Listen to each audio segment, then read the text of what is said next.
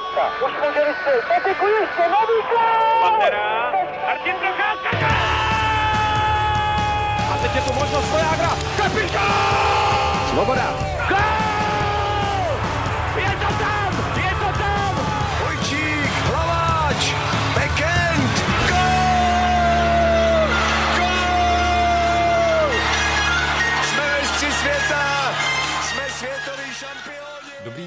Vítejte u dalšího dílu Hokej Focus podcastu. Extraliga má za svou čtvrtfinále playoff a známe tak kompletní složení semifinálových dvojic.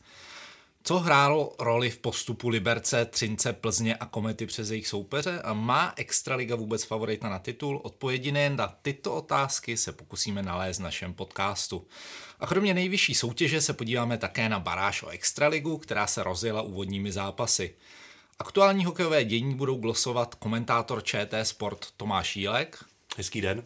a Petr Musil a Tomáš Hřanda z webu čtsport.cz. Dobrý den, ahoj. Ahoj.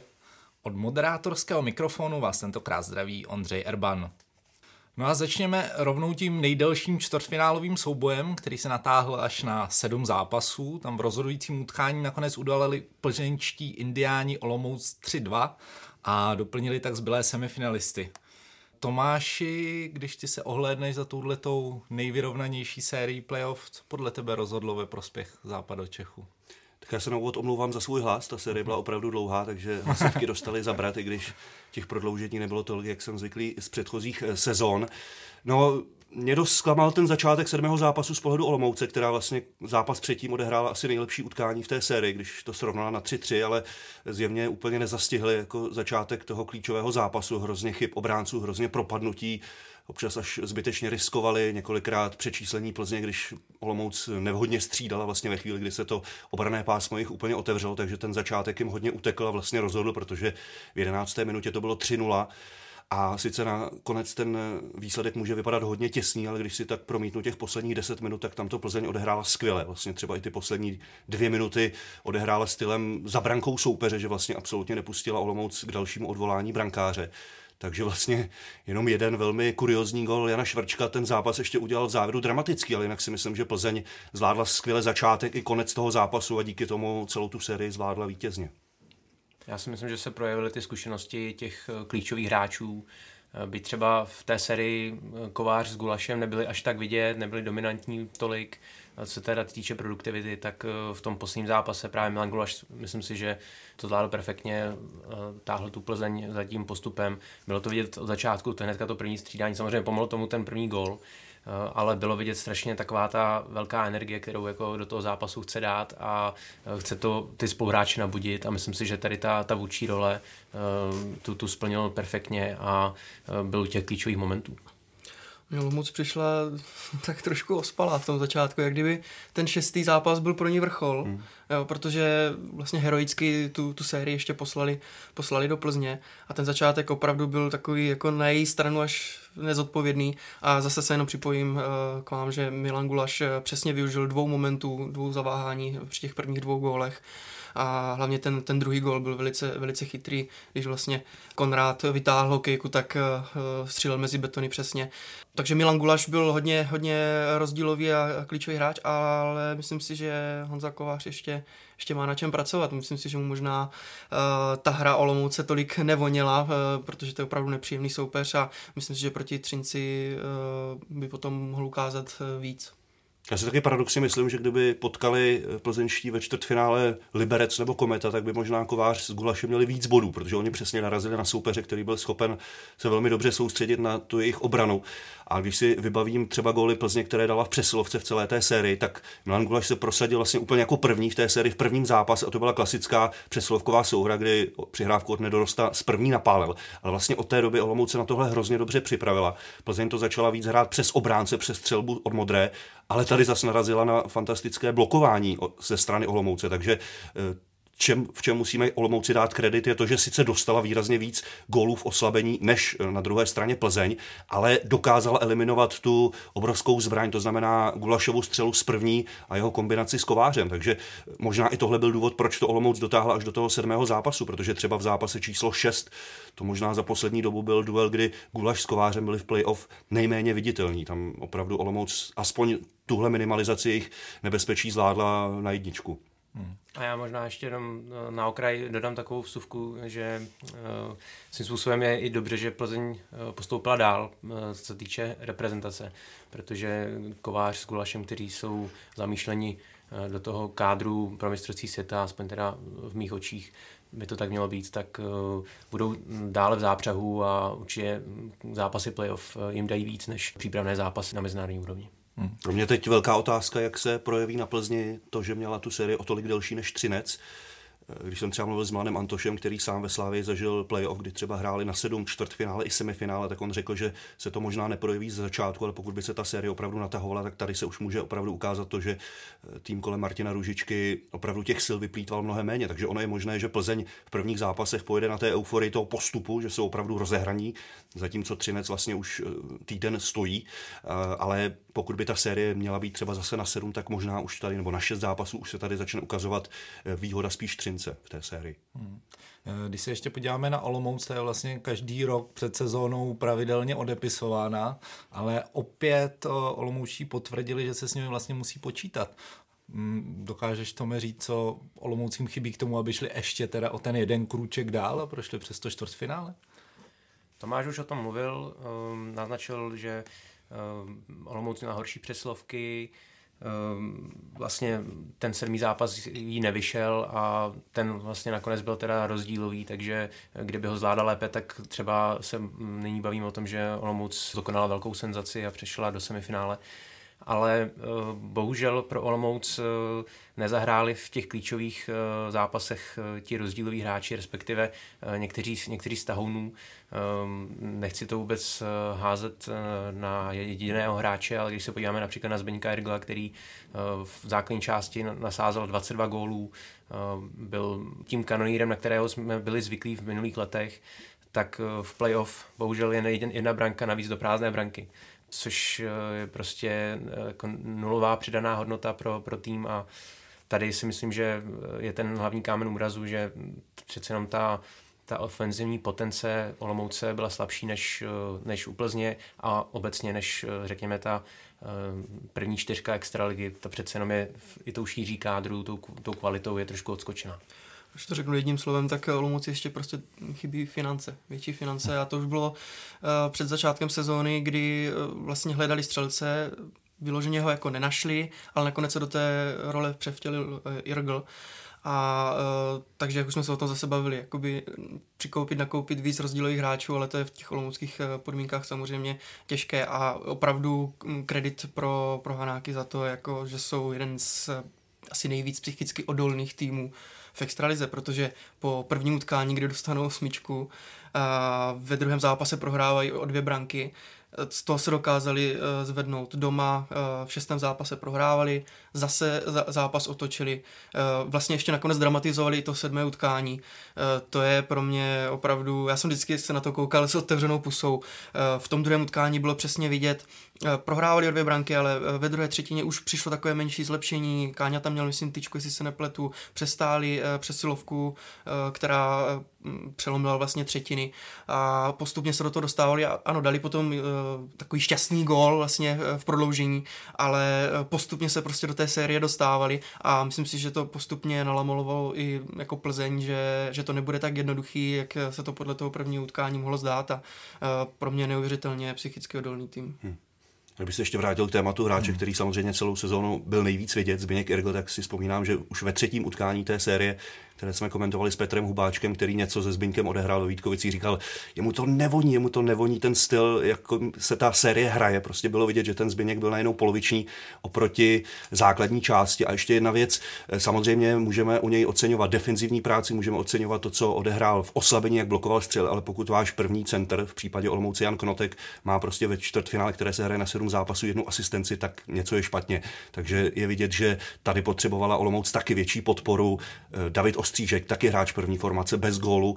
Samozřejmě vedle něj hráč, který je asi jedním z největších objevů sezóny, i když to není úplný nováček, ale je to hráč, který letos udělal obrovský skok v té hierarchii týmu, tedy Aleš Jergl byl společně jako na druhé straně Jakub Power prostě ukázkou toho, že ti mladí hráči se i v takovéhle sérii dokázali výrazně prosadit, ale prostě jak už tady bylo zmíněno, tady chyběla trošku širší ofenzivní síla a tady se ukázal jasně rozdíl oproti Plzni, kde i v zápase, kdy se třeba nedařilo Gulašovi s Kovářem, tak tam byl Miroslav Indra, který pro mě byl možná nejkonstantnějším útočníkem celé té série, že tam neměl nějaké výraznější slabší momenty, takže tady se jasně ukázalo, že, jak se hovoří o Olomouci, nemá tu ekonomickou sílu a když se podíváte na její kádr, tak tam jsou třeba hráči, kteří v minulosti vyhráli titul, jako Lukáš Nahodil nebo František Skladaný, ale v posledních sezónách už to jsou hráči, kteří nehrají ani v tom svém týmu tak výraznou roli. Lukáš Nahodil vlastně dvakrát začal sezonu v Brně, vždycky ho poslali loni do Boleslavy, teď do Olomouce, takže Oni se třeba ukázali v tom šestém utkání, tam podle mě bylo cítit, že to jsou hráči, kteří už vědí, jaké to dojít třeba až k titulu ale celkově se asi podle mě logicky a správně projevilo, že Plzeň má ten tým jako v průměru prostě kvalitnější. To je jednoznačné. Ještě bych dodal, eh, Olomouc se může opírat o ty brankáře, které hmm. má. má. Já si myslím, že skutečně eh, aktuálně má nejlepší brankářskou dvojici a eh, ukázalo se to v tom druhém zápase, kdy naskočil Konrád, naprosto bez problémů zachytal, držel Olomouc ve hře a v tom posledním zápase zase, když se nedařilo nebo tomu týmu jako takovému, tak nastoupil Lukáš a bránu už zavřel. Takže zase dal naději Olomouci na ten zvrat v tom posledním zápase. Já myslím, že Olomouc se má o co opírat a do budoucna nemám o Hanáky strach. Abych ještě k Janu Lukášovi dodal, že ten, kdo neviděl ten první zápas, tak já jenom dodávám, že nebýt jeho, tak to dopadlo asi 21 a ne 8-1. On byl první polovinu jednoznačně nejlepším hráčem svého týmu. V první třetině chytil nájezd Jana Kováře, prostě Jan Kovář v tom zápase dal gol asi až ze šesté tutovky, kterou měl v tom utkání, takže eh, a nezapomínejme, že to byl Jan Lukáš, který Olomouc dotáhl přímo do čtvrtfinále. On chytal v závěru základní části asi devět utkání v řadě a prostě měl fantastickou fazonu, takže logicky pro mě Olomouc na něj vsadila v tom prvním zápase. Být to naopak, tak podle mě Konrád odchytá první zápas, dostane také 8 gólů minimálně a třeba ta situace byla pak úplně opačná. Druhé utkání by chytal zase Jan Lukáš, takže to jenom na potvrzení toho, že v golmanech rozhodně Olomouc problém v, tu, v tuhle sezónu neměla. Hmm. Když se vrátíme v Plzni, tu čeká v semifinále souboj s Třincem a uvidíme tak souboj dvou hodně ofenzivně laděných celků. Eh, Petře, myslíte, že se můžeme těšit na nějaké jako gólové hody, jak se tak říká, nebo přece jenom převáží ta důležitost okamžiku? Zaspekuluj si. No nevím, jestli golové hody, protože v playoff eh, se samozřejmě vždycky eh, vychází z, obrany. I, tři, i Třinec ukázal, že, že si umí jakoby počkat a že se eh, hlavně v přesilovkách třeba mýval, mýval tlak v tom čtvrtfinále, ale že si jako prostě taky umí počkat a jít odzadu. A, ale myslím si, že to bude ofenzivnější série než Liberec Kometa a věřím, že nějaký zápas třeba 5-4 tam může být, který, který nás pobaví. A i co se týče rankářů, oba dva jsou kvalitní, ale jak Frodl, tak Hrubec teda sice jenom v jednom momentu, ale ukázali, že umí pustit laciný gol. Myslím si, že prostě ta útočná síla na, na obou stranách bude vidět. Vždyť vlastně Plzni dalo 9 útočníků gol a Třinci 10 útočníků gol, což je skvělé číslo, navíc Třinci jenom ve čtyřech duelech. Takže uh, ta útočná síla je na obou stranách uh, velká a myslím si, že určitě nějaké zábavné zápasy tam budou. Když se takhle na první pohled podívám na ty semifinále dvojce, tak já z mého pohledu to by mohlo být nejlepší semifinále. Teď beru obě dvě série za hodně dlouhou dobu. A já dokonce čekám, že obě ty série budou ofenzivní. Já si myslím, že je tady velká výzva před Libercem, aby ukázal, že to, jak neuvěřitelná čísla měl Čiliak ve čtvrtfinále, bylo z mého pohledu trošku i mhm. neschopností Mountfieldu v koncovce. Tam prostě si nemyslím, že by Marek Čiliak v té sérii byl takový nad člověk, aby z ní vyšel s čísly, s jakými z ní vyšel. A já si myslím, že tady se ukáže, že Liberec tu ofenzivu prostě má o třídu lepší než Mountfield a já si myslím, že obě série očekávám, že bude padat hodně gólů, nebo určitě si to přeju. V tom souboji eh, Třince z Plzní eh, jsem zvědavý na souboj přesilovek. Budu se opakovat, ale eh, jak se říká, v playoff přesilovky rozhodují, ale tady si myslím skutečně, že kdo bude v těch přesilovkách úspěšnější, tak bude mít navrh. Já jsem osobně zvědavý, jestli ta série nebude podobná jako Plzeň Olomouc v tom smyslu, že Plzně bude právě vyhovovat spíš taková ta uh, golová přestřelka, než kdyby se mělo hrát uh, na málo gólů. v těch případech si myslím, že se bude spíš dařit Třinci, který má přece jenom tu defenzivu takovou propracovanější. Uh, ten, ten tým bych řekl, že je další dobu pospolu a v těch těsných zápasech možná vynikne i Hrubec víc než, než Dominik Frodl. Takže možná paradoxně pro Plzeň bude, bude výhodnější, když se ten zápas právě strhne v nějakou golovou přestřelku, kde vynikne právě Guláš, Kovář a podobně, než když ty zápasy budou těsné a bude spíš rozhodovat třeba trenérská obrana.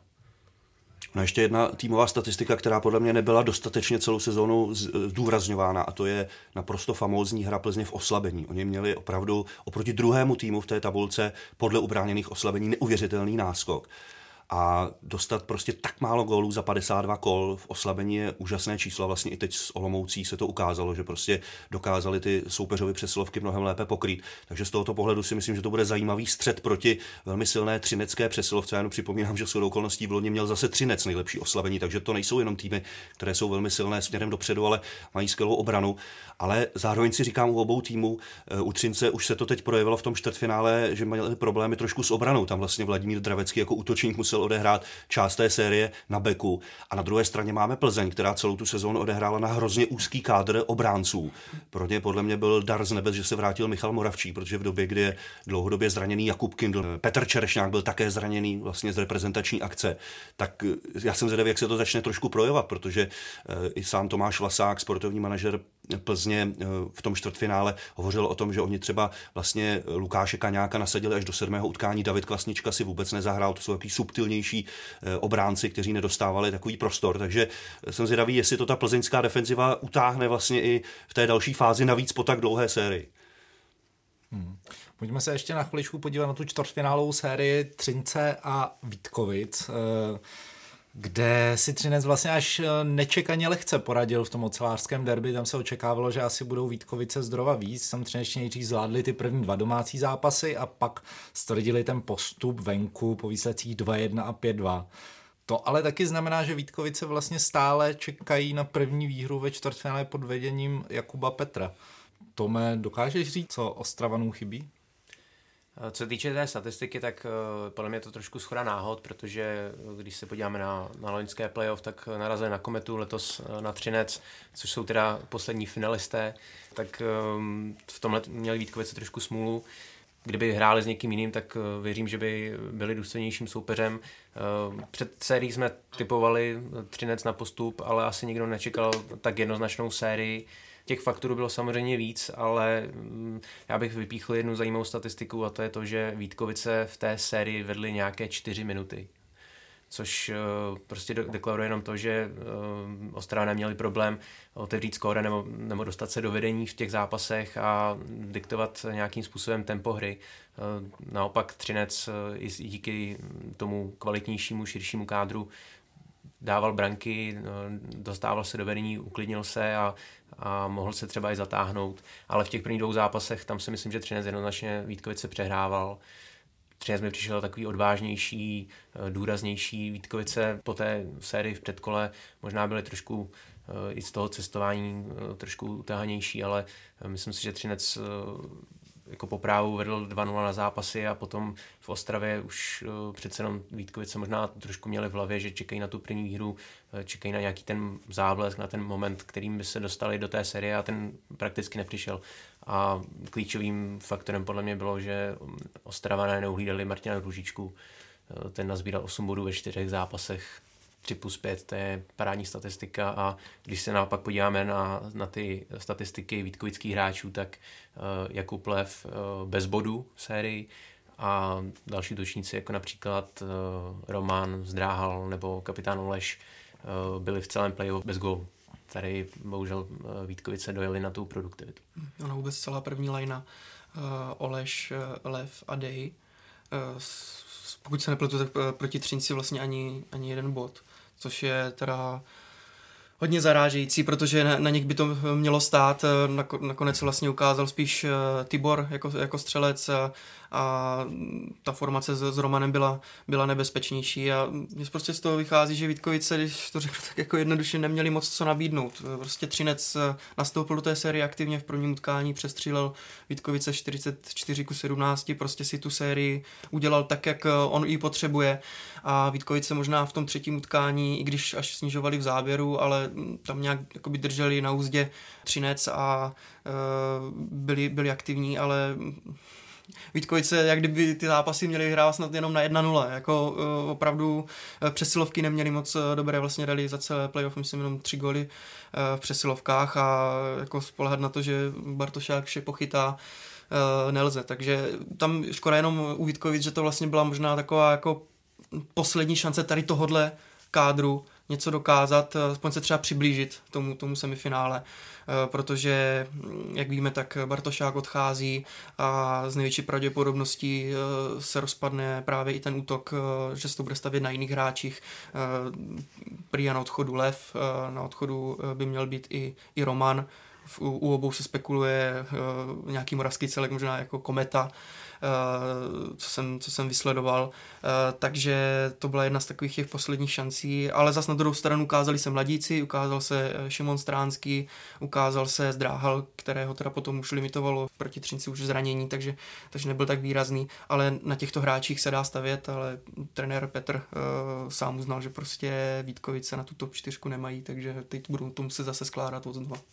Já jsem si to radši dneska ještě ověřoval, protože se mi to nechtělo tomu skoro věřit, ale je to poprvé v historii, co Třinec vyhrál sérii 4-0 a kdo by čekal, že to bude zrovna eh, v pro ně nejprestižnějším derby proti Vítkovicím. Pro mě to, jak Vítkovice to čtvrtfinále odehráli, bylo asi největší zklamání vlastně z těch čtyř sérií. Já jsem fakt nečekal, že eh, neudělají ani jeden zápas, ale upřímně podle mě se projevilo to, že eh, ta šestka, která šla rovnou do čtvrtfinále letos, prostě byla objektivně lepší, protože pro mě letos bylo obrovským zklamáním kvalita obou sérií předkola. To musím říct, že bylo o několik stupňů pod vším, co jsem potom viděl v tom samotném čtvrtfinále. Když jsem viděl první třetinu čtvrtfinále Plzeň Olomouc, tak jsem si říkal, no tak tohle je play-off. Přímě série mezi Zlínem a Boleslaví z tohoto pohledu byla velmi špatná a myslím si, že ani Sparta Vítkovice zrovna nenabídlo nějaký jako hify hokej, takže já si myslím, že se prostě objektivně ukázalo, že Vítkovice aktuálně proti Třinci jsou o několik levelů pod nimi a pro mě bude hrozně zajímavé, jak si tenhle tým povede bez Patrika Bartošáka, protože asi se shodneme na tom, že žádný jiný tým už asi poslední čtyři roky v lize není víc závislý na výkonech svého golmana, než to byly právě Vítkovice s Bartošákem. Já mám pocit, že nebýt Patrika Bartošáka, tak Vítkovice možná letos nehráli ani to předkolo, takže já mám pocit, že to bude obrovský otazník, jak bez něj tenhle tým dokáže pracovat. A prostě upřímně celou sezónu, nejenom v playoff, hráči jako Jakub Lev byli těžce za svými předchozími výkony, takže tohle všechno se muselo někde ukázat. Hmm. No a teď obligátní otázka, semifinále, Třinec Plzeň, kdo uspěje? Dokážete si typnout? Chcete si typnout? Já budu asi věřit spíš Třinci. Um, Myslím si, že rozhodne ta, eh, ta větší zkušenost těch třineckých hráčů, eh, i vlastně, když se podíváme na ty poslední sezóny Třince, mají vlastně, myslím si, stoupající tendenci, hrají v ligu mistrů, eh, letos se přestali na Špenglerové poháru, ty zkušenosti z těch důležitých, těžkých zápasů mají větší a přeju si dlouhou sérii a já typnu Třinec v šesti zápasech, že postoupí. Uh, já bych taky typl Třinec, ale ty zápasy už se trošku bojím typovat, protože čtvrtfinále teda sice se možná povedlo ten, ten kdo postupuje, ale uh, zápasy jsme, jsme moc netrefili. Já taky doufám, že to bude další série a uh, pro Třinec podle mě hraje ta aktuální pohoda, skvěle zvládnutá série. Uh, myslím si, že i ten souboj Hrubec-Frodl tady by měl být uh, navrh Hrubec. Frodl chytá jako dobře, uh, ale myslím si, že ještě, ještě není eh, připravený na to, aby Plzeň dotáhl eh, k nějakému většímu úspěchu do finále třeba. A eh, takže Třinec třeba 4-2, ale uvidíme. Já si dovolím odvážný typ, asi nepotěším tým Martina Straky, ale myslím si, že Třinec dočká hned další série, kterou vyhraje 4-0.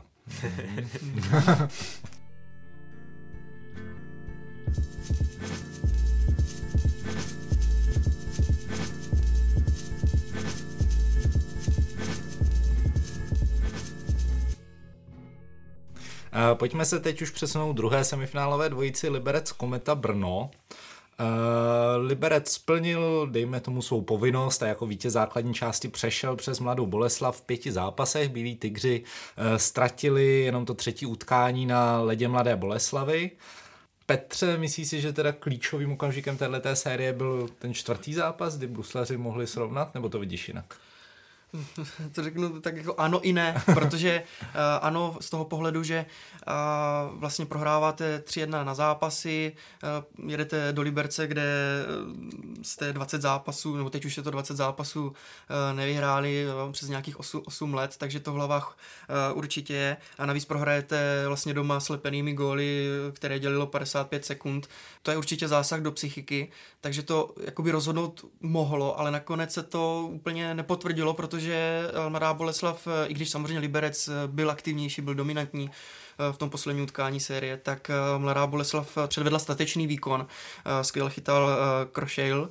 A uh, myslím si, že Mladá Boleslav jakoby navíc neměla v tom, že uh, nemá tak široký kádr jak Liberec a opravdu ty, uh, ty zranění byly, byly hodně citelné, protože uh, chyběl Žejdl, uh, hlavně v přesilovkách, uh, v obraně hlavně chyběl uh, Bernat Němeček pro, ten, pro to páté utkání, Dlapa tam chyběl, Eh, Knotek, který se v základní části taky eh, rozehrál k dobrým výkonům, takže jakoby mladá Boleslav už trošku lepila tu sestavu. A, a přesto, kdyby šla v tom utkání do vedení, tak eh, věřím, že by jako Liberec potrápila. Čistě teoreticky by to ještě mohla zvládnout, ale to bylo takové jakoby jenom natahování té série, ale musím ocenit opravdu výkon slovinského golmana, protože měl úspěšnost přes 94%. Tady se nakonec ukázalo, že chytal přeci jenom něco, o něco líp než Ružička a myslím si, že předvedl opravdu skvělé výkony. Co mě zaujalo, tak je tady první rok a celkem zvládl i rozhovor v češtině, takže je vidět, že prostě i takový jako inteligentní gol. Eh, podle mě se snažil začlenit do toho, do toho týmu, eh, snažil se naučit eh, jazyka. Myslím si, že Mladá Boleslav byla důstojným soupeřem. Já myslím, že u Boleslavy můžeme říct to tež, co u Olomouce, skvělá golmanská dvojice. Já si tady dovolím trošku obecnější eh, názor. Mě, a nechci znít jako nějaký nacionalista, ale mě poněkud vadí, pokud tým má velmi kvalitního mladého českého golmana, že nedostává více šancí. A to nemusí být jenom Jan Ružička, mladé Boleslavy, ale pro mě hlavně Jaroslav Pavelka, Hradci Králové. Eh, z mého pohledu moc nechápu to, že nebyl jeho prostor letos výraznější v konkurenci Brenda Maxwella. Eh, někdy trošku váhám, proč kluby kupují nebo dostávají do klubu zahraniční golmany prostě český hokej potřebuje, aby jeho mladí golmani byli v zápřehu, aby chytali ty klíčové vypjaté zápasy. Takže z mého pohledu, pokud má český klub prostě tak kvalitního mladého golmana, jako je třeba Jaroslav Pavelka nebo Jan Ružička, tak nechápu, proč jasně jim nedají pozici jedničky a nenaloží na ní tu zodpovědnost. Podívejme se na Plzeň, kolik let už jí to funguje eh, s mladými českými golmany od eh, Marka Mazance přes Matěje Machovského, Mirka Svobodu v loni a letos Dominika Frodla. Pro mě tahle cesta, aby jsme jsme za tu golmanskou školu dostali třeba i v NHL tam, kde byla před 15 lety. Hmm. Když se teď vrátíme k Liberci, ten rozhodně navázal na ty úspěšné přesilovky ze základní části a ve čtvrtfinále si hodně pomohl eh, právě využitím početními výhodami Tomáši. V čem je ale třeba i kromě těchto těch přesilovek síla Liberce podle tebe? Teď to eh, vztáhnu na tu sérii, co je teď čeká. Pro mě je to teď opravdu pro ně velká výzva, aby ukázali, že to, co se nedařilo Mountfieldu, oni dokáží, že dokáží prostě proti kometě se víc golově prosadit. Jim podle mě hrozně pomohly ty návraty během sezóny. Tomáš Filipy, Michal Birner, to prostě ještě ohromně zvýšilo tu jejich eh, kvalitu, že už to nestálo jenom na Marku Kvapilovi. Eh, v playoff se podle mě zase hrozně ukazuje, jak dobrý hráč pro vyřazovací boje Petr Jelínek s Lukášem Krenželokem, vlastně dvojice se hraná už z dřívejška ze Slávy. Takže tady vidím obrovskou obrovskou sílu v tom, že to není o jednom útoku, je to minimálně o třech formacích. Vezměme, jak se třeba už v základní části často dokázal prosazovat Marek Zachar ve čtvrté řadě. Mají tam Jaroslava Vlacha, což rozhodně není jenom bytkař, ale je to hráč, který playoff dokáže taky tu agresivitu eh, namířit správným směrem. Eh, takže to je tým, který eh, podle mě, jestli může kometu něčím překonat, i když tam o tom taky nechci pochybovat, ale je ta síla fakt čtyř formací opravdu velká variabilita v tom, že byli tygři umí, uh, nebo mají typy hráče na to, aby hráli technicky hmm. pohledný hokej, ale třeba s Mladou Boleslaví mě přijde, že to byla série, uh, tak jako by se mohla nazvat boj o brankoviště. A to byl přesně přínos Jelínka, Krenželoka, kteří uh, byli v té druhé přesilovkové formaci a uh, ten tlak do branky byl tak neuvěřitelný, že potom tam byly i takové ty šťastné odrazy, jakože od Wonderkis, od Brusle jsem myslím dvakrát v té sérii odrazil puk uh, přímo na hokejku uh, libereckého hráče. Opravdu v tomhle Liberec vytvářel takový tlak, že se mu dalo jako těžko odolat. A uh, myslím si, že naopak vlastně Boleslav v těch přesilovkách uh, vlastně z 15 přesilovek nebo přes 15 přesilovek a dala jenom jeden jediný gol. A když jsem viděl Boleslav uh, naživo v tom uh, čtvrtém utkání, tak ona měla problém vůbec uh, zavést puk Eh, do útočné eh, třetiny. Eh, vlastně paradoxně tam padl ten jeden gol z té přesilovky, kdy, který dal Procházka, ale to, to nebyl jako postavený nějaký vzorec, to byla prostě jedna akce, jedna dobrá individuální akce. Takže Liberec ty dvě přesilovkové formace má neuvěřitelné. První Filipy, Birner, Kvapil, to je velká síla a ta druhá, jak už jsem zmiňoval, hmm. prostě takový ti jako buldoci, kteří udělají neskutečný tlak do branky. Tohle by se mohl Liberec kometě vyrovnat eh, v možnostech těch útoků eh, vždycky udeřit v pravý moment. Můžeme to vidět právě u komety prakticky co zápas, tak eh, vyletí jiný hráč, který prostě nasází několik gólů a, a táhne tu kometu v tom daném utkání. Tohle se daří i Liberci. V jednom zápase vyletí Birner, v dalším Kvapil s Filipem, v jiném zase právě třeba členové třetí formace, Jelínek, Krenželok a podobně. Takže eh, právě to rozložení té ofenzivní síly eh, by mohlo hrát eh, ve prospěch Liberce a právě by se Liberec mohl v tomhle vyrovnat kometě, protože ta taky se hodně spaléhá na tady to, že v jednom zápase prostě vyletí Orsava, v dalším zase nasází Hetrik Zaťovič, takže tomhle Liberec se může kometě vyrovnat a jsem zvědavý na ten souboj těch útoků na to se ještě taky těším, eh, jak budou vypadat přesilovky komety a jak bude vypadat i liberecké oslabení. Hmm. Už jsem to vlastně zmínil, že Liberec byl strašně eh, aktivní už eh, ve svém útočném pásmu při bránění těch přesilovek Mladé Boleslavy a jsem zvědavý, jak si s tím poradí zkušení beci komety s tím založením toho útoku, protože tam opravdu skvělou hmm. práci odváděl Vlach a Krenželok. Opravdu oba dva byli vysunutí, neustále rotovali, jeden napadal, udělal udělal oblouk a hned přes něho šel, přes Vlacha hned šel Krangelok a dělalo to obrovské problémy Mladé Boleslavy a přitom si tu rozehrávku brali takový hráči jako Klepiš a Vondrka, tak jsem zvědavý, eh, jak si s tím poradí Kometa eh, v čele s, třeba s Ondřejem Němcem eh, nebo s Martinem Eratem, takže to ještě bude taky pro mě takové zajímavé srovnání, že Liberec má fakt jako skvělé i oslabení. A myslím si, že naopak Liberec hrozně studoval tu brněnskou přesilovku, protože bylo až zarážející, jak si vlastně dlouho s tím Mountfield té série nedokázal poradit. Vlastně s tím let, kdy dost podobným vzorcem, ať už to byly přihrávky na Jakuba Orsavu, nebo vlastně tam důležitou roli hrál hráč, o kterém se třeba tolik nemluvilo, Jan Hruška samozřejmě nedával tolik gólů, ale on zase přihrával. On vlastně vymýšlel spoustu těch finálních eh, přihrávek, takže podle mě Liberec rozhodně nemůže v tom oslabení hrát hůř než Mountfield, to snad ani nejde, nebo musí to mít už prostě přečtené z toho čtvrtfinále. Samozřejmě Kometa má určitě víc variant, bude to měnit, už jsme o tom hovořili, že to není jenom o jedné té přeslovkové pětici, takže i z tohohle pohledu to může být zajímavé a rozhodně ne, nezužujme sílu obou těch týmů jenom na ty útočníky, ale když si vemu eh, tu libereckou obranu a i pro mě velmi sympatické to, jak dostávají prostor v playoff a stále více se projevují třeba Havlín s Hanouskem, tak to je prostě velké pozitivum a dokáží se vlastně eh, zařadit mezi ty obrané dvojice k těm zkušenějším, jako je Derner, Schmidt nebo Ševc. Hmm. Každopádně to už tady asi zaznělo, kometa si poradila velmi snadno s Hradcem Královem, až nečekaně snadno 4-0 už jsme tady trošku nakousli ty důvody, nízká produktivita, těžkou braněné přesilovky komety, to najdeš ještě nějaké další faktory, které vlastně vedly k tomuhle jako rychlému konci Mountfieldu? Já jsem před sérií Radci věřil, ale zároveň jsem dodával jedním dechem, že musí zvládnout oba domácí duely na, na úvod série. A to se přesně nepodařilo. Um, Hradec se tak dostal pod velký tlak a myslím si, že v těch zápasech v Brně se to hodně projevilo. Mě u Hradce potom chyběla nějaká sebedůvěra, která mohla být a byla na začátku série. Um, myslím si, že kdyby už ten první zápas uh, Hradec zvládl, kde skutečně si myslím, že Kometu mlel, aspoň teda v té první třetině, to, byl jedno, to byla hra na jednu bránu, Eh, ale bohužel, jak už Tomáš mluvil o těch přeslovkách, tak eh, trestuhodné špatné bránění hlavního střelce před brankou, tohle se nemůže v playoff stávat a opakovalo se to potom i v těch dalších zápasech, takže to je hodně zarážící, že Hradec eh, nezareagoval na ten poměrně čitelný vzorec přeslovkový. No a jinak určitě tam byly jiné momenty v těch dalších zápasech, eh, co mě třeba zaujalo potom v, v utkáních v Brně, eh, kdy vlastně za stavu myslím, že to byl třetí zápas, za stavu 1-1 ujížděl Martin Erat sám na bránu, ale byl pod velkým tlakem eh, bránícího hráče, který ho eh, podle mě zbytečně fauloval a Kometa měla k dispozici trestné střílení, kterého rozhodl Müller.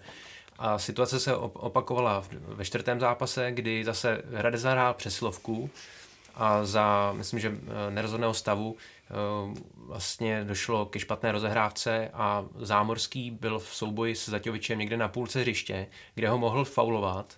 Hradec by přišel o přeslovku, ale nenechal by ujet uh, Zaťoviče, který uh, z toho úniku dal na 2-1, což, což byl hodně klíčový gol. Takže tady ty dílčí momenty Hradec pro mě vůbec nezvládal a um, pak samozřejmě eh, byla tady nějaká role Radka Smoleňáka, který eh, si myslím, že v těch prvních dvou zápasech, možná, že to vypadalo, že byl eh, až přemotivovaný, ale myslím si, že to, že to, bylo jeho, že to je jeho způsob hry a ve chvíli, kdy, je to, kdy to vlastně dělá jen on sám, ty, řekněme, slovní a i fyzické provokace vůči soupeřům, tak že to je jeho způsob hry, že, že takhle by měl hrát. Ve chvíli, kdy to přenese na spoluhráče nějakou i třeba frustraci, tak už je to špatně. Ale myslím si, že Hradci se dařilo to, nebo respektive Radku Smoljňákovi se dařilo to, že, to, že tady tu hru na kometu, na ty hráči komety, na to rozhození hrál jen on. A v těch uh, duelech v Brně mi přišlo, že už uh, asi mu trenéři domluvili a už mi přišel takový uh, staženější a už, už nebyl tak, uh, tak vidět z tohohle pohledu a myslím si, že Hradci to spíš ublížil, protože pokud Hradec měl teda nějak něco udělat s tou sérií, která mu protékala mezi prsty, tak měl ještě víc prostě zatlačit na kometu, uh, přidat uh, důraz, uh, možná i nějakou, řekněme nějakou třeba i bitku nebo nějaké vyvolání konfliktu k tomu, aby buď teda nabudil nahradili spoluhráče, anebo aby trošku tu kometu srazili, protože přišlo mi, že kometa ta si najela ten svůj rytmus hmm. a nenechala se rozhodit. Mně přijde, že Radek Smoleňák už potom uh, trochu víc povídal, než hrál. Na můj kus už to bylo hodně a bylo to vidět v tom druhém utkání.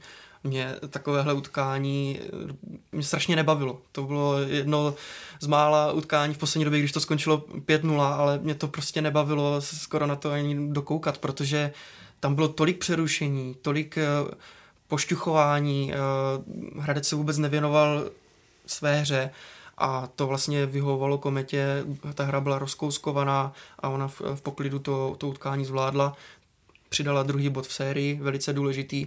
A zase se budeme opakovat, prostě rozdíloví hráči, podle mě Radek Smoleňák, eh, tady už to bylo trošku za hranou, naopak eh, Miller, Zaťovič, Zaťovič se vždycky v těch soubojích jenom tak pousmál, odjel, Eh, věnovali se víc hře, prostě hráči, hráči komety. A eh, to, to podle mě v těch momentech, jak si vypíchl vlastně ty dva momenty z Brna, tak přesně tam ukázal Erat svou genialitu a, a Zaťovič. Na straně Hradce výrazná osobnost Smoleňák, ale nevedlo se mu Vincour, dejme tomu, a Koukal byl zraněný, takže vlastně Hradec se v tomhle jako neměl moc eh, o co opřít. A jak už jsme se bavili, tak eh, zase co týče těch brankářů, tak si myslím, že teď jsme sice generálové, ale měl asi chytat spíš Pavelka. Bylo vidět, že prostě a Mountfield eh, s ním byl jistější nebo silnější a hlavně teda zajímavý statistický údaj, taky jak už jsme to zmiňovali v sérii Třinec Vítkovice, tak Kometa byla, myslím, dvě hodiny a 18 minut herního času ve vedení. Hradec ani jednou. Tak takovou sérii nemůžete vyhrát. A jako hodnocení, že uh, Hradec byl důstojný soupeř, že ty zápasy byly vyrovnané, ano, ale 4-0 je 4-0. Tady souhlasím s Milanem Antošem, který to potom hodnotil tu sérii, uh, takže prostě to je jednoznačný výsledek a něco tam je špatně, to nelze se chlácholit, že, že to byla jako vyrovnaná série, ona vlastně nebyla. Protože to, co kluci oba tady zmínili, je jedním z důvodů, proč Kometa má dva tituly z posledních dvou sezon. To je ta její schopnost před playoff, mají snad nějaký přepínadlo a na ten playoff mod nenechat se ničím rozhodit, naprostá soustředěnost a sebevědomí a to, že si jdou prostě za určitým cílem a ten tým najednou působí úplně jinak než v základní části, kdy někdy s nadsázkou mám z nich pocit, že se děsí, aby hlavně neskončili v top 4, ale aby opravdu hezky tu každou sérii začínali venku, což jim ideálně vyhovuje teď v posledních letech a opravdu najednou ten tým působí úplně jinak. A navíc si myslím, a teď jenom chci podpořit to, co jsem řekl, že to je opravdu tým, který v playoff má neuvěřitelné soustředění za tím svým cílem. Kometa je podle mě poslední tým, který byste měli před sérií zkoušet rozhazovat e, výroky typu, tak oni se nás asi tak bojí, že si zařídil, aby se Martin Erat vrátil do sestavy.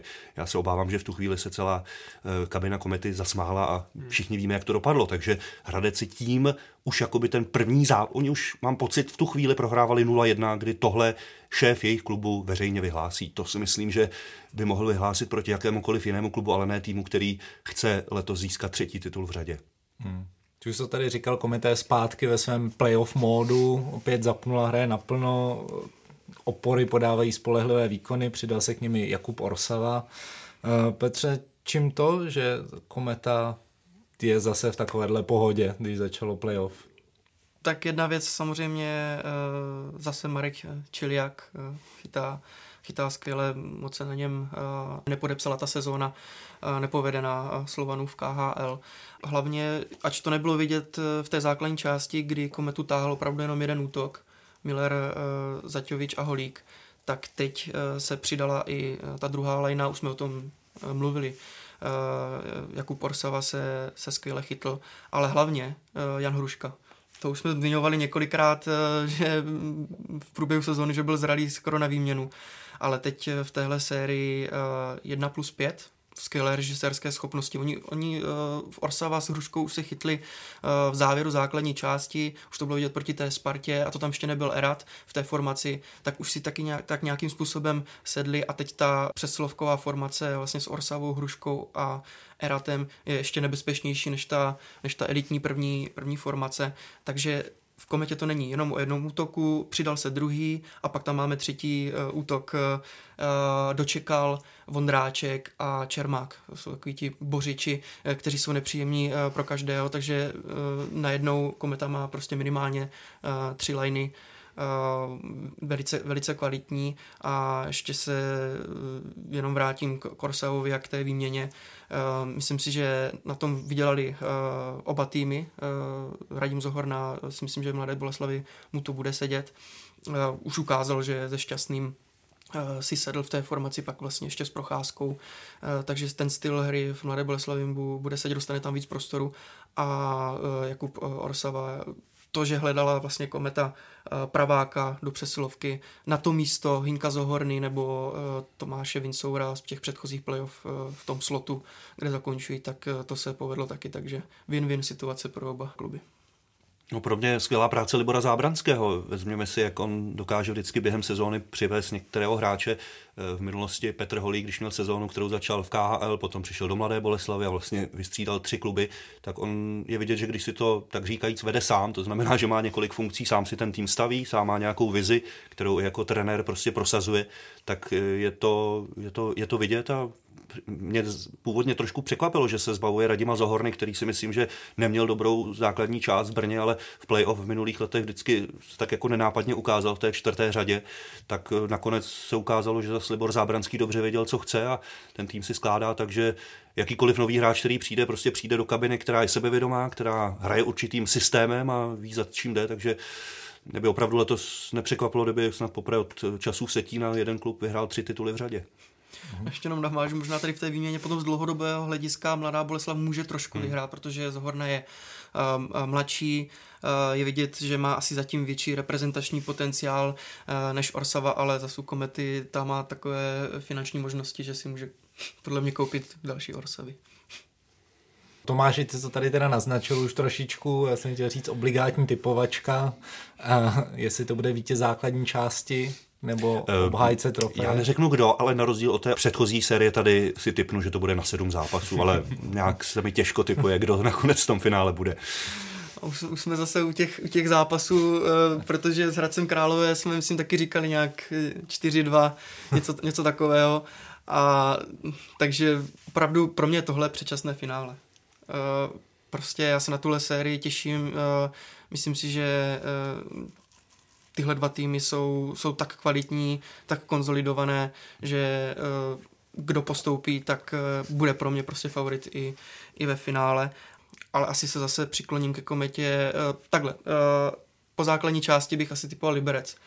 Ale to, jak jsem viděl prostě, jak zvládla kometa sérii prostě s nepříjemným hracem, když se mu ta série třeba nepovedla, tak prostě před playoff jsme věděli, že to je nepříjemný soupeř tak to, jak to zvládla, tak je zase v tom svém, jak jsme už zmiňovali, playoff modu. A nejenom, že Chile chytá skvěle, ale taky 66 blokovaných střel, takže mu strašně pomáhají obránci. O těch útocích už jsme mluvili, takže myslím si, že tohle nakonec nějak převáží. A jsem zvědavý na, na souboj Marka Kvapila, s bývalými spoluhráči, protože i když on v rozhovoru prohlašoval, že jako neodešel ve zlém, že šel prostě za novou výzvou a v Liberci je teď hodně spokojený, tak v tom závěru základní části v společném nebo vzájemném utkání bylo vidět, že se, že se hodně hecoval. Myslím si, že tohle bude jak byl zajímavý souboj Smoleňák kometa, dejme tomu, tak teď si myslím, že bude i, i kvapil kometa. Já jsem zvědavý na Marka Čiléka, jak se popasuje s tou útočnou potencí Liberce, protože přece jenom, eh, ačkoliv Hradec nemá špatný útok, eh, tak přece jenom ta síla Liberce je daleko větší a myslím si, že teď ho pořádně prověří a eh, na to hodnocení Marka Čiléka bych, s tím bych ještě, ještě počkal, se týče letošního playoff, takže já si hlavně přeju, aby ta série byla dlouhá, nejlépe teda na 7 zápasů a asi si typnu Liberec. Já jsem si mimochodem tak představil, jak to asi vypadalo v liberecké kabině, když sledovali ten sedmý zápas mezi Plzní a Olomoucí, protože oni měli dvě varianty. Buď to na nás půjde obhájce titulu, který hmm. už týden odpočívá, anebo upřímně hodně stahaná Olomouc, pokud by eh, tu sérii z Plzní nakonec vyhrála.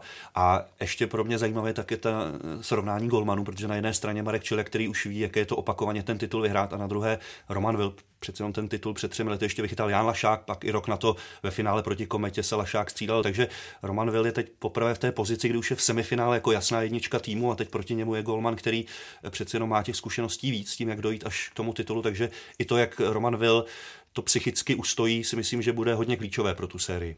On tenhle souboj Vil jak už vlastně jednou jak vyhrál eh, v tom finále eh, před dvěma lety, a, ale Vil je podle mě zase eh, o, nějaký, o nějakou tu sezónu zkušenější a takže dokáže určitě taky, taky Liberec řádně podržet.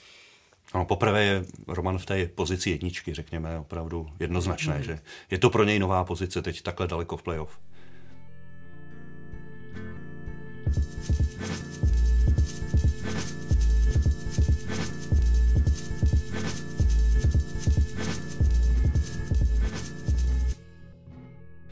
Na závěr se podíváme na baráž o Extraligu. O příslušnost mezi hokejovou elitou v současnosti usiluje čtveřice Chomutov, Pardubice, Kladno a České Budějovice. Po úvodních dvou kolech jsou v čele Pardubice, které zvládly oba dva duely proti těm prvoligovým zástupcům. Nejprve si doma poradili s motorem a posledně vyhráli na ledě Kladna.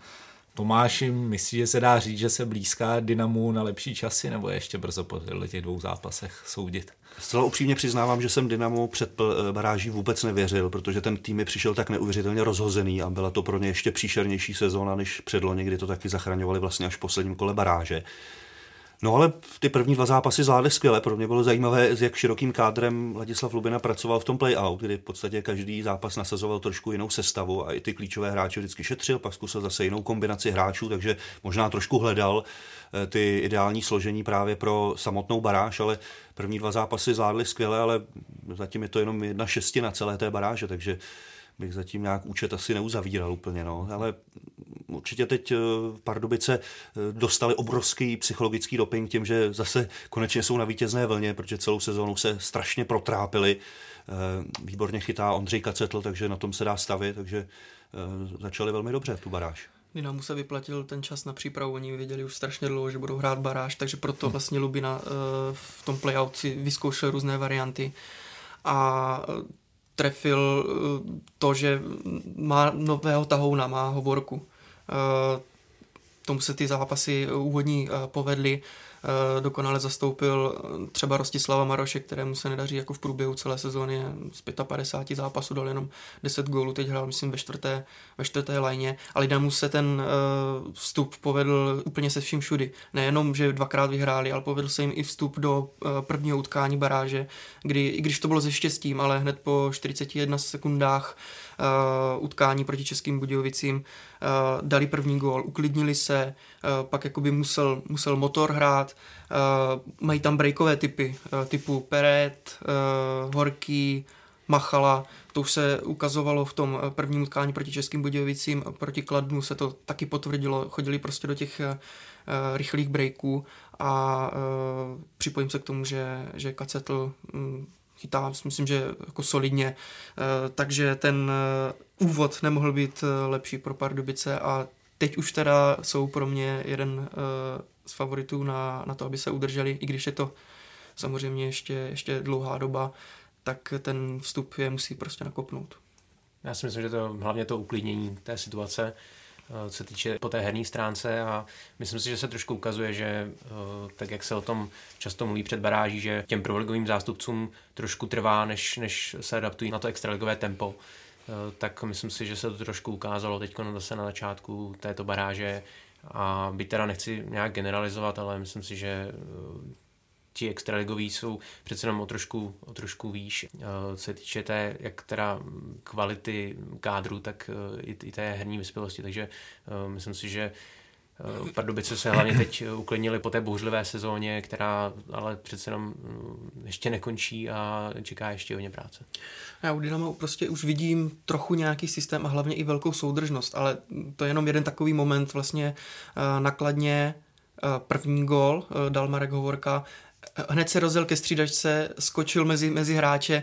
Eh, vidím takový to, že najednou si i ta parta trošku sedla na to, kolik se tam protočilo hráčů a eh, to je další strašně pozitivně, eh, strašně důležité zjištění pro, pro Dynamo. Hmm. A David Pospíšil v našem vysílání ještě po prvním zápase zvýraznil jeden aspekt a to je Tomáš Rolinek, u kterého, jak sám řekl, je hráč, kterému hrozně jak si srdečně záleží na tom, aby Pardubice do té druhé nejvyšší soutěže nespadly a všichni dobře víme, co třeba tenhle hráč dokázal i v reprezentaci, takže to je člověk, který je schopen opravdu příkladem ten tým dotáhnout za tou záchranou. Hmm. Každopádně v Pardubicích není úplně všechno růžové. Ještě před startem baráže tam fanoušci spustili docela velké protesty, ve kterých vyzývají vedení klubu k odchodu a to, ať už dopadne ta baráž jakkoliv. Co si o tomhle to myslíte? Myslíte, že v této fázi by fanoušci měli držet s klubem, nebo prostě ta situace v Pardubicích došla tak daleko, že takováhle reakce je na místě? Tomhle.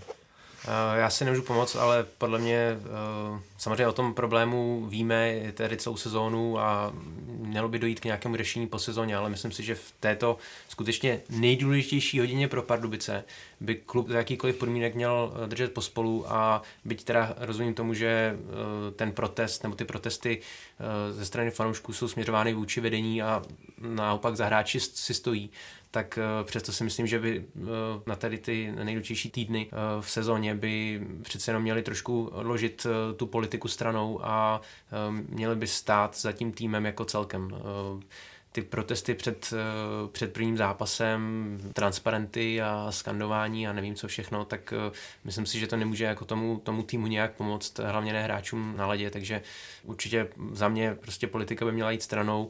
Ano, po sezóně by mělo dojít k nějakým výrazným změnám, hlavně, hlavně teda ve vedení klubu, eh, které je zřejmě jako nejvíce zodpovědné za tu aktuální situaci, ale teď skutečně Pardubicím teče do bod a bavíme se o budoucnosti klubu, který ehm, nikdy nespadl z nejvyšší soutěže a byla by to velká katastrofa. Můžeme to vidět na Slávy, v jaké situaci se nyní nachází po sestupu do první ligy. Takže ehm, Pardubic, pokud se k tomuto chtějí vyhnout, tak by měli držet pospolu. Já jsem celou sezonu cítil, že ta mince má dvě strany. Na jednu stranu ten tlak mezi a určité pnutí mezi fanoušky a vedením bylo vlastně patrné téměř celou sezonu, ale na druhou zase si musíme uvědomit, že i v posledních kolech, kdy Pardubicím v základní části už opravdu vůbec o nic nešlo, tak tam přišlo 7 tisíc diváků třeba na zápas. Takže ti lidé protestují, ale snad v žádném jiném klubu by neměli větší mandát na to eh, se ozvat, protože oni ten klub podporují opravdu ve chvíli, kdy se velmi nedaří. Já nevěřím tomu, že teď v Pardubicích bude vyprodáno jenom proto, že tam přijede Jágr s plekancem, ale ono vyprodáno bylo i předloni, když eh, Pardubice bojovali vlastně do posledního kola udržení, takže eh, ta podpora fanoušků je naprosto unikátní. Málo který klub se u nás může pochlubit tím, že by měl tak dobré návštěvy i v situaci, kdy se mu velmi nedaří. A jenom bych na jednom citátu jednoho z našich expertů si ukázal, v jaké napětí se hráči v té baráži e, ocitají. David Moravec mi řekl, hrál jsem v finále olympiády, hrál jsem v finále mistrovství světa, ale nikdy jsem nezažil větší nervy, než když jsme s Vítkovicemi bojovali v baráži o udržení. Takže tohle je chvíle, kdy opravdu ti hráči jsou v úplně jiných nervech, než když hrají třeba o titul v playoff. Tady se dostávají opravdu na hranu a e, David mi tehdy říkal, tam opravdu ucítíte, že hrajete doslova o život. Samozřejmě to s nadsázkou, ale e, v žádné jiné situaci prý ve své kariéře nezažil větší tlak a větší nervy, než právě ve chvíli, kdy vlastně bojujete o to, jestli ten klub bude i další rok v extralize, jestli mu neodejde 75% partnerů, tohle je opravdu klíčový moment pro každý klub a ty příklady Slávě Kladna, Českých Budějovic, i když Budějovice nesestoupily v baráži, ukazují extrémně těžké pak se vrátit zpátky. Mnozí uh, favorizovali vlastně v baráži kladenské rytíře, nebo považovali za jednoho z favoritů uh, těch barážových bojů, jenomže kladenští zatím pořád čekají ne na první bod, ale dokonce na první střelený gól. Petře, čemu ty přisuzuješ tenhle pomalý start Kladna? No, jsou už 120 minut eh, bez gólu, i když dle mého názoru už ho dali v Chomutově. A možná by tohle potom, to je takový jako, no drobnost bych ani neřekl, ale je to takový moment, který by to třeba mohl úplně převrátit a to kladno mohlo hrát proti Pardubicím už uh, úplně jinak. Uh, teď do toho vstupuje jistá frustrace. Viděl jsem už prostě na Tomáši Plekancovi v utkání s Pardubicemi, dal vlastně sekeru Bekovi Holandovi.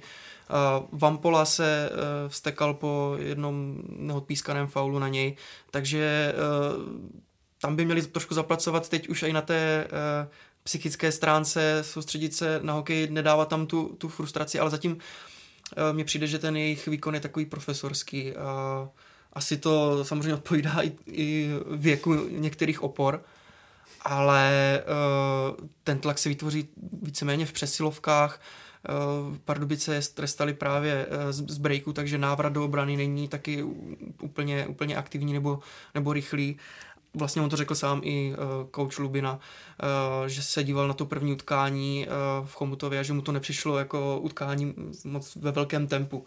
A já to přesně vidím i u toho, u toho Kladna, že sami hráči vlastně říkají, že potřebují víc do branky, víc hrát jako ten škarečí hokej. Zatím je to prostě takové profesorské a uh, musí, musí něco v tomhle ohledu změnit. Ale pro mě byl, eh, bylo Kladno uh, před baráží jeden z favoritů, takže tady je vidět, že se absolutně nějaké predikce před uh, tak vypjatými boji, jako jsou v baráži, se vůbec nepotvrzují. Jaromír Jágr řekl, že kdyby hrál baráž před 15 lety, tak dá v první třetině tři góly a může si jít sednout. Teď řekl, že už samozřejmě v poněkud jiné situaci těžko někdo může od něj očekávat, že on ten tým potáhne. Eh, Tomáš Plekanec to taky těžko sám utáhne. Mám pocit, že Petr Vampola už asi není tím hráčem, kterým býval před pár lety, kdy hrával třeba za Liberec, takže mm, upřímně podívejme se na sílu toho týmu, na zkušenosti. Je tam na druhé straně spousta mladých hráčů, kteří zatím mají spíše zkušenosti eh, s tou eh, druhou nejvyšší soutěží, takže logicky to budou mít velmi těžké, pokud se chtějí prosadit proti týmům, které už v té extralize jsou nějak usazené v posledních letech, ať už je to Chomutov nebo Pardubice. Mě možná trošku eh, zarazilo, eh, co týče Kladna, že byť teda rozumím tomu, že eh, chtějí to hrát na tu první formaci s Plekancem a Jágrem, ale často mi přišlo, že přetahují střídání, přeslovky tráví prakticky celé tahle formace na ledě tak uh, myslím si, že jestli na tady to trošku kladno potom nedojede, na tady to přetěžování těch klíčových hráčů na úkor právě nějaké třeba druhé, třetí formace. Uh, já bych možná se ještě vrátil k tomu gólu, nególu Kladna v Chomutově, Eh, možná Tomáš, jestli bys měl prozradit, jak je to teda eh, s těmito situacemi, kdy videorozočí eh, kontroluje situaci, jestli může využít televizních záběrů, protože právě na tom televizním záběru bylo jasně hmm. vidět, že Puk překročil brankou čáru, ale videorozočí doporučil hlavnímu rozhodčímu gol neuznat, protože asi Puk za brankou čáru z jeho záběru neviděl. Tak jak je to no, s těmi záběry? Bylo to pro mě taky překvapivé, protože často zažívám i při extralize, například na kometě, my vlastně sedíme v místě, kdy se nám stačí otočit a díváme se do kabiny videorozočího, který hmm. tam zkoumá nějakou spornou situaci a vidíme, že nejenom e, využívá ty záběry, které on má z toho vnitřního systému, ale zároveň využívá i záběry naše z přenosu. A vzhledem k tomu, že tenhle zápas jsme vysílali živě, tak je pro mě dost zarážející, že e, Nechce se mi věřit, že by tam neměl možnost si ty záběry na ně také podívat. Prý tak nakonec byla argumentace, že prostě z jeho záběrů to neviděl. Nevím, jestli nemohl použít i nějaký další, ale je to pro mě velmi nešťastné, že se ve fázi sezóny, kdy se rozhoduje o tom, kde klub bude hrát příštím roce, eh, stane prostě takováhle obrovská chyba. No. Že technicky to fakt není žádný problém mít tam i, i notebook třeba, nebo prostě, prostě výstup vy, našeho vysílání, ano, nic víc výstup ten vysílání. video rozhodčí v tu chvíli nepotřebuje a hmm. je, je to prostě nešťastné. Takže není to tak, že, hodně. že, že nemůže využít televizních záběrů. No, Jako v říkám, jestli to nějak není třeba ošetřeno, že nemůže využít televizních záběrů, že může využít on v podstatě kamer na tomu hlavnímu rozhodčímu pouze doporučuje, že on mu neříká uznej to, neuznej, on mu říká ze záběrů, které já jsem viděl, takže pokud by se podíval i na záběr, který není z toho jeho vnitřního okruhu, ale je z našeho vysílání, tak je to záběr, který on viděl a na základě jeho on mu doporučuje, jestli gol uznat, neuznat. No. Takže eh, tohle je prostě velmi nešťastná událost, která se stala hned v prvním kole baráže. V nepříjemné situaci se ocitli hokejisté Chomutova, protože Piráty postili před startem baráže poměrně vážně střevní potíže a nebylo jasné, jestli budou schopni vlastně ty zápasy vůbec fyzicky odehrát. Nakonec ale z těch prvních dvou zápasů chomutovští uhráli čtyři body z možných šesti, takže asi můžou být se startem spokojeni. Uh, Tomu, jak ty zatím hodnotíš výkony Pirátů? Já myslím, že se v tom prvním utkání ukázala genialita trenéra Vladimíra Růžičky, protože eh, on si byl vědom eh, toho fyzického stavu svých hráčů a věděl, že v tom prvním utkání nemůže přetěžovat.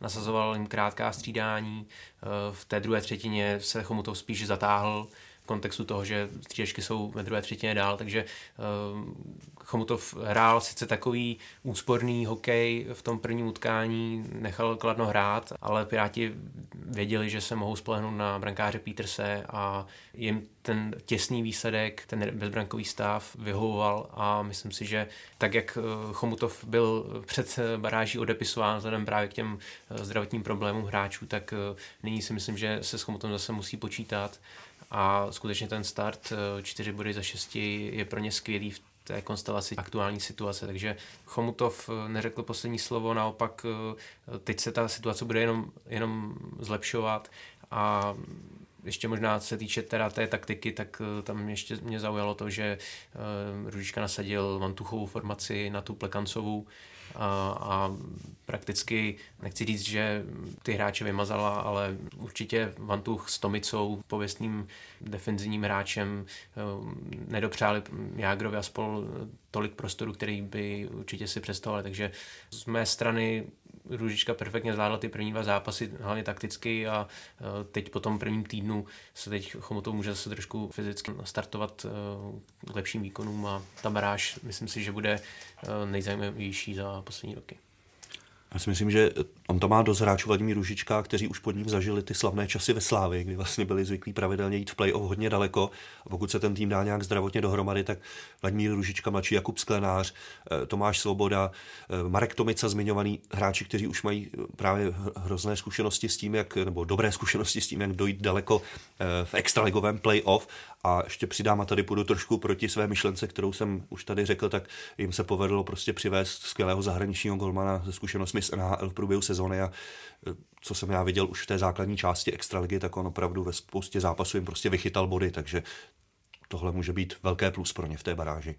No, s nadsázkou pro mě jako Peters nemá v Chomutově co dělat. Já si myslím, že ještě má jako na lepší, na lepší tým, čistě teoreticky i i na lepší ligu, nevím, jestli se mu chce, nechce do Ruska a to, to je jenom takové spekulování, ale zkrátka Chomutov vtáhnou zkušenosti, já to jenom ještě takhle jako zhrnu. Duda, Růžička a Huml, kterému se celou sezónu nebo nebyl úplně výrazný a teď ve druhém utkání v Českých Budějovicích, pokud se nepletu, 1 plus 1 a na ledě byl ještě u jednoho gólu. Takže opravdu se prokazují tady ty, tady ty zkušenosti a podpořený Petersem a to ještě právě Tomáš Svoboda chybí. Ještě nehrál Maria Meky, hmm. nehrál Raška a hlavně Beck Valach, uh, který je prostě, to je stěžení obránce, takže uh, Chomutov uh, ještě tady tyhle bonusy by měl získat, až se ti hráči uzdraví a zatím taky pro mě překvapivě dobrý začátek té baráže. V tom druhém utkání to prostě bylo vidět. Motor toroval jakoby silou a přestřílel Chomutov, ale Chomutov to zvládl zkušenost má a mm, důležitý bod získal. No, Českobudějovický motor zatím musí zapomenout eh, na výkony ze semifinále první ligy proti Vsetínu, kde Valachy čtyřikrát vynuloval. Eh, jeho Češi zatím inkasovali vedou zápasech 8 branek a ta pevná obrana se poněkud bortí. Tomáši, co stojí za těma dle zhoršenýma defenzivníma výkonama podle tebe? Nebo je ještě brzo na závěry po dvou zápasech? No jak už tady zaznělo, potkávají teď trošku jiné kalibry, než eh, je v Setínu upřímně, se vší úctou k tomuto klubu. A prostě pokud ten nebyl schopen jim čtyřikrát v sérii dát gol, tak eh, neměl nárok na to, aby do té, do té baráže šel. Takže tady prostě potkávají těžší soupeře, jak už bylo zmíněno, začalo to pro ně velmi nešťastně, hned první minuta v Pardubicích, vlastní gol, takže tohle všechno se asi nastřádalo a ale stále věřím tomu, že můžou být vážným hráčem o ten postup a už jsme taky zmiňovali, možná postupně po těch dalších kolech si zvyknou, řekněme, naladí se na poněkud jiný hokej, než asi je v playoff eh, druhé nejvyšší soutěže, takže určitě si myslím, že se mohou teď jedině zlepšovat ještě v té baráži. No, oni se oproti tomu prvnímu utkání i, i zlepšili, protože to první utkání jsem v Pardubicích viděl a tam mně přišlo, že kdyby měli hrát jako takhle, tímhle stylem, tak jsou jasný, jasný kandidát na to, že třeba už tři, čtyři kola před koncem nebudou mít o co hrát, protože ano, byl nešťastný gól, eh, hned ten první, ale eh, přijde mně, že jsou takový i pomalejší, nebo respektive v těch Pardubicích byli pomalejší při zpracování puků v těch důležitých situacích, třeba v tom slotu, i přistupování k hráčům v obraném pásmu nebylo úplně ideální. Vys gol Šause, ten druhý gol vlastně Pardubic, kdy Rolinek odstavil u mantinelu úplně jednoduše Kutláka takže opravdu se do toho musí postupně dostávat a ono to zaznívalo potom v mixzóně, bylo slyšet vlastně ještě i, i z kabiny uh, energický trenér uh, Václav Prospal vlastně i nabádal ty hráče, nic se neděje, máme před sebou ještě ještě deset zápasů, vlastně i potom přišel na rozhovor Golman Petr Kváča a každou i třeba trošku otázku s negativním nádechem, tak zakončil pozitivně, takže oni jako psychicky podle mě je to tam zdraví, takže budou, budou se třeba zlepšovat, ale myslím si, že i třeba v útoku mě se zatím líbí akorát ano, Endal se, pro, se prosadil, ale nejvíce mě líbí jenom ta druhá lajna, Karabáček doležal a Kanaďan Bradley. Ti jsou, ti jsou aktivní, ale motor to zatím, jak jsem říkal, rve, rve strašně na sílu a bude to mít hodně složité. Samozřejmě ten start Kladna je špatný, ale pro mě zatím jako motor ten tým, který zatím ta za nejkratší konec. No a myslím si, že bude to mít uh, případně ještě složitější, pokud nebude zvládat uh, takovéhle duely jako s Chomutem, ve kterých vede 2-0, nebo prostě o dvě branky, ve kterých bude ztrácet zbytečně body, protože přece jenom uh, v té baráži skutečně každý bod se počítá, každý důležitý a aby potom motor případně nemrzala tady ta ztráta, kdy měl získat tři body a Chomutov neměl mít žádný. Tak to je pro dnešek všechno. Já děkuji našim hostům, že jste si udělali čas vaše postřeji. A díky taky posluchačům za vaši přízeň. Jako tradičně připomínám, že tento i další podcasty můžete najít na webu ČT Sport a rovněž na Soundcloudu, YouTube, Spotify a samozřejmě taky ve vašich podcastových aplikacích. Mějte se hezky.